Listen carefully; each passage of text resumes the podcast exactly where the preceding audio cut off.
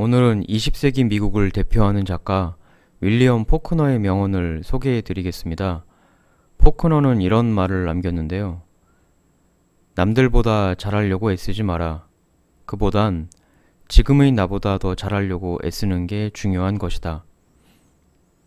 남이랑 나를 비교해선 안 되는 가장 큰 이유는 내 자신의 발전에 한계가 지어지기 때문일 것 같습니다. 비교의 기준선을 주변의 남들로 맞추다 보면 결국 남하고 비슷한 인간이 되거나 기껏해야 남보다 아주 조금 더 나은 사람이 될 뿐입니다. 주변의 이들보다 아주 조금 더 높은 위치로 갔다고 해서 대단한 성공을 이룬 양 오만 거만을 떠는 사람을 우린 가끔 봅니다. 그런 이들을 볼 때면 정말 눈살이 찌푸려지는데요.